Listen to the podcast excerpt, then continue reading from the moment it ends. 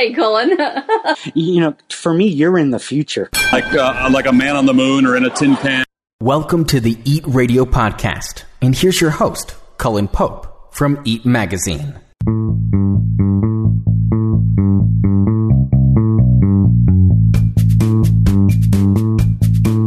Welcome back, and I'm here in Hobart, Tasmania, Australia.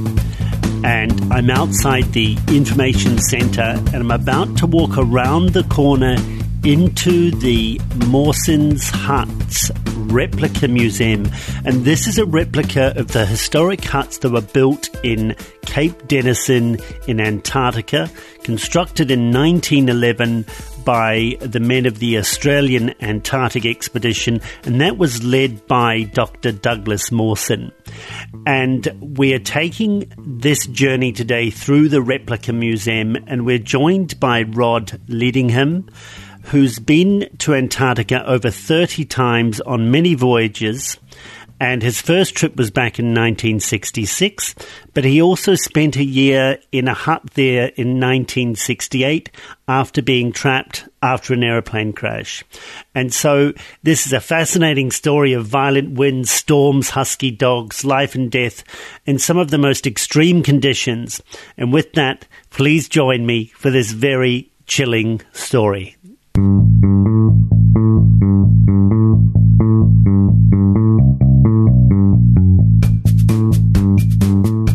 right, so thank thank you very much, Rod. So, and uh, we're here. We're at the Mawson's Hut replica or replica of Mawson's Hut. Is yeah, that right? Replica, replica museum. We call ourselves. Right. Yeah, okay. Uh, brilliant. It's a copy of the of the hut one of the bases, right, uh, uh which was built at Con- uh, Commonwealth Bay, and the one that occupied was occupied by Mawson and his party. Right, and what can you tell me about Mawson and where was he from? Um, he was from South Australia. Yep. Oh no, he was he was educated in Sydney uh, uh, originally by Edgeworth David. He went down south with Shackleton. Right. Um, uh, he was a geologist by trade, and uh, he, but he on, on that on a Shackleton trip, he was uh, looked after the magnetics as well. He went down to uh, McMurdo, uh, to Scotland, to uh, Ross Island, right? And, he he was at Cape Royds, which is the, the Shackleton space, and then he went down uh, he, he, climbed. He was a, one of the first people to climb Mount Erebus, which is just beside that. It's part of Ross Island, uh, thirteen thousand foot volcano, um, the most active one in the Antarctic. And um, then he went to the South Magnetic Pole. He did a long trek in there with uh, um, Alistair Mackay and uh, with uh, Edgeworth David, who was his one of his teachers from from Sydney. And uh, so he got almost to the South Magnetic Pole. It's very hard to define precisely where it is. Uh, and then he came back and decided he would um, uh, run another expedition. He was invited south by Scott. Uh, and, and, he said, yeah, "It's okay, I'll come, but I, I want to go to Cape Adare area, which is in the north western side of, uh, of the Ross Sea, because uh, it's rock uh, exposure and big mountains and so on." Um, and uh, Scott said, "Oh no, we're not, not going there." Uh, so he said, "Well, I'm not coming then. I'll run my own one to look at the Antarctic south of Australia." Uh, and in fact, uh, Scott uh, pulled a Swifty there and actually sent Priestley and various others to the, the, precisely the place where Mawson wanted to go, and. Um, anyway, Mawson then uh, opted to look along the coast of South Australia, and that was virtually um, unknown. There was only two areas known. One was at uh, near uh, Commonwealth Bay, where he ended up. there was an area uh, which is now the French sector, which was discovered by. Um, uh, Dumont d'Urville, who came into Hobart here when uh, Franklin was the governor, and then went uh, after recovering. He had some very sick people on board his ship, the Astrolabe. Uh, he went off south, and uh, they re- discovered the coast of Antarctica south of Australia. So they, they claimed that for France. Um, And and what time was that in history? this is 1840 by the time they went south. So they landed on this rock and had a bottle of Burgundy and um, and declared it for French territory. And then uh, the only other place that was known was away along the coast to the west, uh, ex- almost exactly where Frank Wild and his party, the other half of Mawson's expedition in the Antarctic, uh, ended up. They ended up on the Shackleton ice shelf, and just west of there is a little lump of uh, rock volcano, a little black volcano uh, defunct, uh, and that was known as well. That had been found by the Germans. They they'd come in there with a ship called the Gauss, and uh, got froze, frozen in for the winters about 40 miles offshore, and had made their way ashore and to, to this pinnacle of rock. And that was the only known thing. It was known as Gaussberg after the ship. And um, these two points were the, pretty well the only parts of the coast known south of Australia. And and did they open a bottle of Gewürztraminer and and uh, decide that that was that belonged to Germany or no, not Yeah, quite. probably, yeah. These are like a Jägermeister or something. I don't know. okay, wonderful. have no idea. and look, just talking about the magnetics, because just I'm just looking behind you. Here we are. We're at the entrance of the museum, and and we can see. Uh, I- is that part of the magnetics you were talking about? this is a No, that is that's a radio, right? It's a Telefunken radio. The, Right. The guys from the Australian Antarctic Division, ex-Scenaries, went to Telefunken in in uh, Germany and got a copy of it. And there's the original being used at Commonwealth Bay. So they bought three of them. Uh, they got three. I don't think, I can't remember whether they bought them. Um, they uh, put one on Macquarie Island, and that worked well.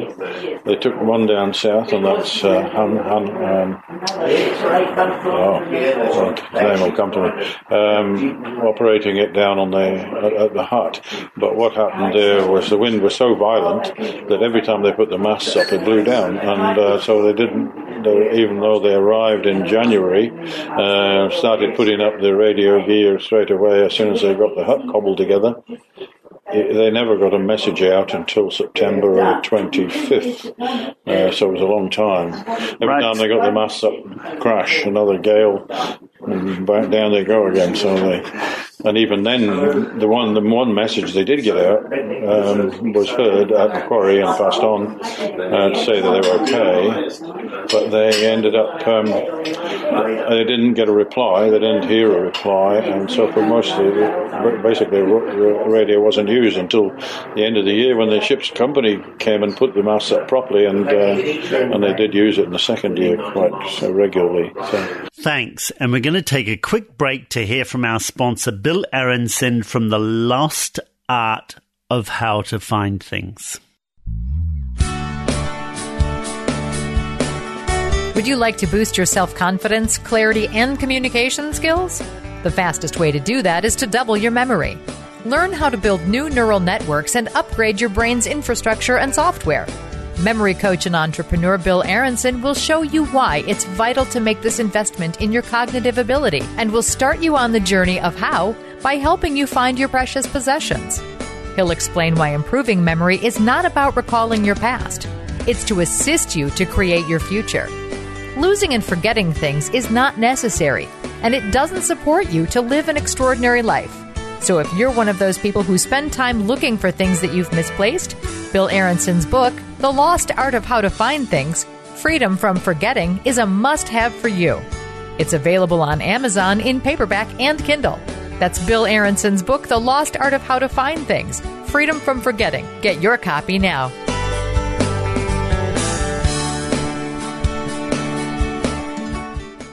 Welcome back, and let's pick up where we've left off. Wow, that's fantastic. So they started they started this telephone call or this message in January. They didn't get it out till September. September It sounds like yeah. some, some of my podcasts actually. We we start a call in January and then by the time we get to September I actually get to speak to the person. Well look, let's let's head inside inside the museum. We're just coming through this door here and then uh, uh, we're seeing here we've got the husky dogs, is that right? Yeah, the, these are a couple of dogs. Um, they're from Mawson Station. Um, they, um, uh, Moby and Welf. They were, they were, I think, put down in the 80s, uh, and uh, their bodies kept, and, and, and they were uh, sent up to Adelaide, to um, um, uh, Launceston, where they were uh, taxidermied. So uh, there were a couple of huskies, looked very good, and uh, I was in a Adélie Penguin and a, an Emperor Penguin chick uh, sitting there too. And the pho- pictures here are of them leaving Hobart, um, just outside where we are here. Queen's Pier was outside, and um, as, you can see, it was a, a mass, massive crowd um, to, see them off because Sha- Shackleton was had been down south. Uh, Scott had already been once and was off again, and uh, Amundsen was uh, gone as well, and so it's all big news. Uh, you know, Antarctic exploration was the flavour of the of the time, and so the huge crowd, all with their bustles and their boater hats and everything else. You can see from on this photograph here. Wow, looks fantastic. And so we've actually got some video footage. Now, uh, what what year was that video footage taken, roughly? Do you think? Well, uh, when they left, 1911. Right. And that was, uh, well, I guess the, some of it was taken by Hurley, who was uh, uh, the, the photographer on the expedition, but there were others as well who taking some. I think they were, a lot of them were armed with cameras, but Hurley was the main man as far as photography was concerned. Yeah, so this is them heading south, and all of these films, as you see around the, the place, almost all of them anyway, I, I think were Hurley's films. Hurley was became very famous because he ended up going with Shackleton immediately afterwards. Uh, was involved uh, when they uh, sank the the uh, Endurance in the Ross in the in the Weddell Sea. Uh, and ended up upside down uh, uh, underneath the boats on uh, Elephant Island while Shackleton sailed across to South Georgia and, and so on. And his record of the uh, endurance is what um, kept that alive. Uh, uh, more or less, it's, uh, it's uh, they managed to save 140 plates and carry them across the sea ice for months on end, and all the film as well, and bit of the film as well. So anyway, that, that was uh, so Hurley was very famous afterwards, and for his work in World War uh, One as well. After he got back, he became a, a military photographer there. Right, so that's fantastic. So, so the boat just so the boat uh, got uh, shipwrecked. It turned upside down, and and then Well, this is the endurance. Yeah, that was uh, that was uh, uh, in Shackleton's expedition after this uh, one here. Now, just as soon as they got back, he went off to uh, join Shackleton. right. And so these That was crushed by the ice. these films that we're that we're looking at, in actual fact, these are some of the films that were carried those uh, hundreds of miles No, across no, the no, ice, no. not these is- ones. No, Shackleton's expedition was entirely separate from this one. Yeah. Okay, All right. Later, all right. brilliant. Well, look, let's continue uh, down here onto uh, the next part. And what what are we going to be looking at next? Well, well, here we've got uh, a map of Australia imposed upon uh, one of Antarctica, and so gives you the idea of the size. So all of Australia fits well within the uh, outline of the Ant- Antarctic, as you can see. Australia's about uh, uh, one third less than the size of the Antarctic, so um, I think Antarctica is uh, something like seven uh, million square kilometres, and Antarctica is around uh, 14 million. And if you add the ice on, I think it's up to something like 20 million uh, this, this year. There's a lot of ice. Uh, so it's um, about a third of the, the whole expanse of Antarctica uh, with its ice around the edge. And um, you can see that the distance, but he also put a second base in after adding one, his first base, which is where Mawson's hut was. He then put a second party ashore uh, around about uh, 2,000 kilometres to the west uh, of that. And so when they left uh, that first exit, well, there was an ex. They first left in. They were discovering really Antarctica in the 1840s. Is that right? Well, yeah, that was um, Dumont d'Urville. He, he, he was sailing along the coast down here, and uh, as was the American explorer Wilkes at the time. Uh, so that was the first. Uh, they, they were trying to map the, the, the coast. The first sighting of Antarctica, uh, the, the, def, are pretty definite, about 1820. Um, so about 20 years before the this um, this part of it was sighted, and, and Dumont D'Urville went in. So only 20 years before, mainly by the whalers and sealers, and, and the Russian explorer Bellingshausen also saw Alexander Island here. So there's a dispute as to who saw what when, but it's all around 1820. There were at least three sightings by Nathaniel Palmer, uh, William Smith, and uh, uh, also by the Bellingshausen, uh, the R- Russian explorer. And did a lot of them leave from Hobart, or did they leave from Sydney Mm, no. or Melbourne? Um, I think Weddell did, but I, I can't remember. Um, I don't think any of the others did. The ones that there was the main interest was sealing, of course. They found seals on these islands, and uh, then there was a huge sealing rush. Um, they bought, they killed all the seals off there. They found places like Macquarie, um, as well. They'd already found eighteen. I think in eighteen ten they found Macquarie, and they'd taken eighty thousand seals off there uh, very shortly after, and uh, and as they they explored further and further south, mainly looking for plunder. Right, and so, and uh, and when Mawson built the hut, Yeah. uh, what what trip was that, and how long did it take? That was the trip that we're looking at here when they're Yeah, leaving mhm, 18 Hobart in 18, 19, 1911. 1911. Yeah, yeah. And how long would it have taken to get to Antarctica from Hobart in 1911? I think about. I think it took about two to three weeks because they went to they went to Macquarie. They were there about a week, and another vessel, uh, Toroa, came up to them and, and refueled them, and also took brought half the party as far as as Macquarie Island, which is on this map down here. It's about 850 nautical miles southeast of here. Uh, they put a base in there with a radio. Uh, and they were there about a week uh, setting that up, and you can see that on the tele- on the on the screens there, the film of uh, of, of uh, them landing and and putting up the uh, masts and so on. And then they sailed off down here, found a little bit of rock, built the hut. Uh, to, on, on the Antarctic at, at the Commonwealth Bay. It was the first piece of rock, decent sized bit of rock they they found, and uh, so they uh, added two bases together. This hut on this side and that one, uh, the main hut, uh, became uh, a home for 18 people. It was going to be 12, but they added the people from this hut uh, to it, and um, that was going to be in a separate place, but they just couldn't find anywhere. That coast is uh, all the way south of Australia, is virtually uh, ice cliff and uh, glaciers. There's virtually nowhere to land uh, the whole way along that coast. We have a base at Casey, but that's well hidden in amongst in a, uh, behind ice. And all the time I've been involved in the Antarctic along um, uh, in, from Australia here, uh, we've virtually never we've ignored this coast entirely uh, between Commonwealth Bay and Casey because it's um, just ice cliff basically.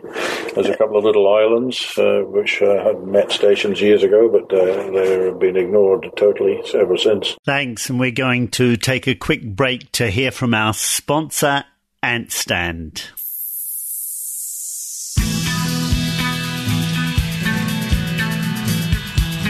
Introducing AntStand, the most portable laptop stand in the world. So portable, in fact, you'll forget you're carrying it. Turn your laptop into a monitor with Ant Stand. The Ant Stand will hold an 11 inch MacBook Air all the way up to a 17 inch MacBook Pro for maximum versatility. The unique design allows the maximum airflow to keep your laptop cool while raising the screen to eliminate neck and shoulder pain. Available in bamboo and aluminum. Visit antstand.com to get yours today. That's A N T S T A N D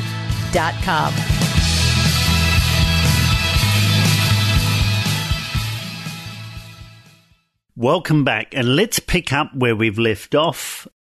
And so it must have been something of a nightmare, really, for some of the people landing here and traveling along here, thinking there's nowhere we can land, there's nowhere we can get off, we're not sure how long this is going to go for. that's right. And you've seen it with your own eyes, and so you must have been able to understand that feeling then to yeah. get there. Yeah, well, uh, in a ship with a small engine uh, and sails in those days, it was a Dundee whaler called the Aurora. Um, it uh, you know it's very hard to uh, work your way through pack ice uh, to get to the coast, and this is almost always covered in uh, shielded by a, a, a, massive pack ice which drifts along the coast. Ice, ice uh, with bergs in it as well. Of course, that's a hazard to a ship you get stuck in the pack and an iceberg happens to be cruising by, and they cruise differently to the pack because they've got a big draft and they carried by the currents and uh, they can easily crush your ship if run into you. So it's a very, very dangerous uh, environment. Um, and uh, Davis was well aware of this, and, uh, and uh, he he had to he ended up sailing all the way around to the Shackleton ice shelf uh, before he dropped off the second party and uh, that wasn't a good place to park them because they, there was a, a, a, an ice shelf, which is, means it's floating ice, uh, glacier ice, and can break off at any moment and float out to sea. Uh, they did, in fact, uh, choose a spot right well in close to the coast, so that it's very unlikely to happen. But um, at least the uh, they, you know, they, they, were pretty secure. And the guy in charge, who was uh, Frank Wild, was the most experienced of all. And therefore, uh, he said, "Yeah, it's okay. You know, leave us here. We'll be right." And which uh, Davis did, but uh, it was always at the back of his mind that they were in a very dangerous spot, really. So they were left there. The ship was running out of fuel and had only just enough to get back to Hobart, and so uh, they had no option but to go and uh, leave them there. And uh, just, I've, I've, never noticed this on the map before, so I'm, uh, I'm declaring my ignorance. But yeah. I can see here that, in actual fact, this part of the Antarctic Peninsula yeah. is very close to right. the bottom of Argentina. Right. And so, were there ever uh, many exhibition uh, or many uh, voyages from there to here? Yeah, well, well like, as I was saying, you know, this is the area that was explored first all the way around the coast here, um, because you know they went for across for looking for uh, there was a, sh- you know, the Falkland Islands were known. Uh, then Cook found the South Georgia, uh, and then there was the South Sandwich Islands and South Orkneys and South Shetlands. And as they, you know, they worked from one to the next, they, they got closer and closer. But that was back in the early 1800s. Nowadays, it's the big uh, tourist business. there's a place called Ushuaia. It's in the Beagle Channel and south end of on Tierra del Fuego. And uh, to go across from there uh, to the Antarctic takes about a day and three quarters. Uh, so you leave at six in the evening one day, and then by the six and the, the, uh, the next night you're halfway, and and late in the afternoon on the second day you're in the Antarctic. So you you land in the South Shetlands, and then you usually spend uh, six days, maybe landing two three times a day, and then head back up and cross back two days back. So it's 10, 10 day trips, and um, 20, 25,000 people do that every year nowadays. So right, that's very fan- easy. Fantastic. And how many times have you been to the Antarctic? Uh, I'm not, not too sure. This is my 30 something season this year, 36th season or something like that. But I, some of those I've done three or four times in a year. Wow, that's fantastic. But I've just done, you know, short tourist voyages. I've been doing tourist voyages for 20, 24 years now as well as I did a lot of uh, government uh, voyages as well before that. And what would what was your role in the government voyages when you were doing those in the early days? And how long ago would that have been now? Uh, well, I started in the 60s as a, as a, a, weatherman. In 1966, I went down to the Antarctic Peninsula uh, and spent a year on the island, Adelaide Island, uh, as a weather observer. And the second year on Alexander Island, which is uh, 300 miles further south. And um, uh, again, we were doing weather. We were stuck in in a, in a hut there um, by an aircraft crash, and so we spent uh, the whole of 1968 uh, in the hut. Uh, it was about 20 foot by 14, so it was a small hut, and uh, uh, it was five of us. Five of us there: a pilot and a geologist, another man, and an aircraft mechanic. Um, and, um, we just had to wait till they bought a new plane uh, which arrived 11 months afterwards and brought us out Right. after various adventures. and, and so uh, I, I imagine that the relationships uh, would have been uh, you're spending a lot of time together with people uh, you're not doing a lot of activity uh, or, um, and so the relationships Yeah. are intense or are they quite the opposite or how did, how did how did that work Yeah, I think on any of these bases, uh, you, you know, you, there's bound to be tensions. Uh, there was a certain amount of tension. However, we were lucky in that the weather was great, and we were able to get out most months. Uh, we, and we had a dog team, uh, so we were able to uh, travel uh, in twos or threes.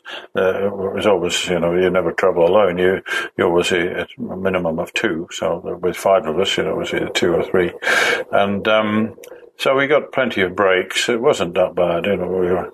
We we got on all right, uh, considering.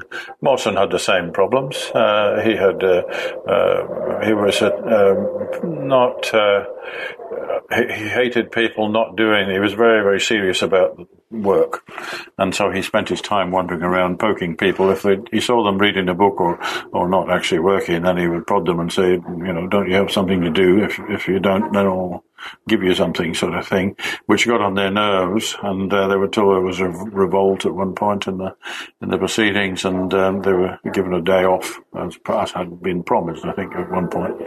Uh, so there were niggles, of course, in amongst the among, amongst the people on on oh, any base. I think. I mean, it doesn't uh, usually come to murder. It has. It has. Uh, so I'm assured by my friend in Scott Polar. There have been a few murders in the Antarctic. I think the last count was four or something, but none of them near anywhere near us. So All right, yeah. I'm not quite sure how I'd go actually in that circumstance. So um, I, can't, I quite like to have a bit of my own space, so I think I'd be struggling.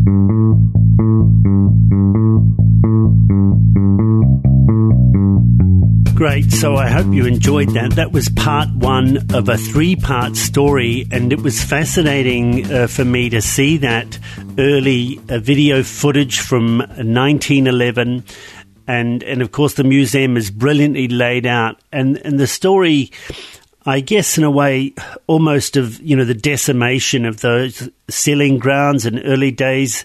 Uh, of course, you know I've been here for in Hobart for a while, uh, a few days now, and I've been moving around. I haven't seen a seal yet, and so you know it was a bit strange to get those chilling stories: eighty thousand seals being harvested, and of course, that was part of the explorer's history uh, working in those very extreme conditions, and uh, really, of course, there was no help, and they were so far away, and and you can imagine what it was like in the 1800s. I guess we're getting a really uh, a good insight into that uh, scenario of what it was like to live down there. Certainly, as we go into part two and part three, we really get a deeper sense of what life was like at uh, Mawson's hut uh, through this brilliant story that's given to us by Rod out here of um, the Mawson's Hut Replica Museum.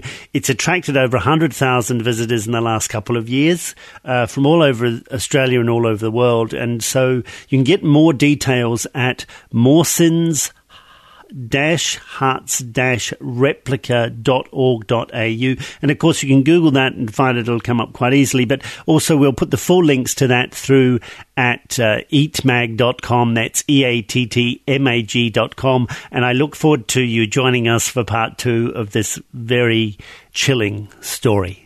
Cheers. If you're a listener in the US, you can simply text the word EATTMAG, which is E A T T M A G. And if you want that in Echo, uh, art, technology, travel, M for Maggie, A for Apple, G for Grapple. Uh, it's EATT Mag, and you can text that if you're in the US now to 1480 418 1411. If you're in Australia, you simply text the word EATT Mag to 61 428 479 700. If you're in the United Kingdom, the UK, Scotland, England, Wales, you can text Ireland as well. You can text EATT Mag to double four seven nine zero three five six seven seven one eight. And if you're in Canada, you can simply text EATT Mag to 1587 800 4323. and you can just replay those numbers. I know it sounds like there's a lot of numbers in there, but wherever you are, you can just text EATT Mag from those four countries if you're in there, and we'll um, send you some instructions, and you can basically subscribe to our updates that way. So, really pleased to finally get that off the ground, and uh, thank you very much for joining us, and we'll see you next time.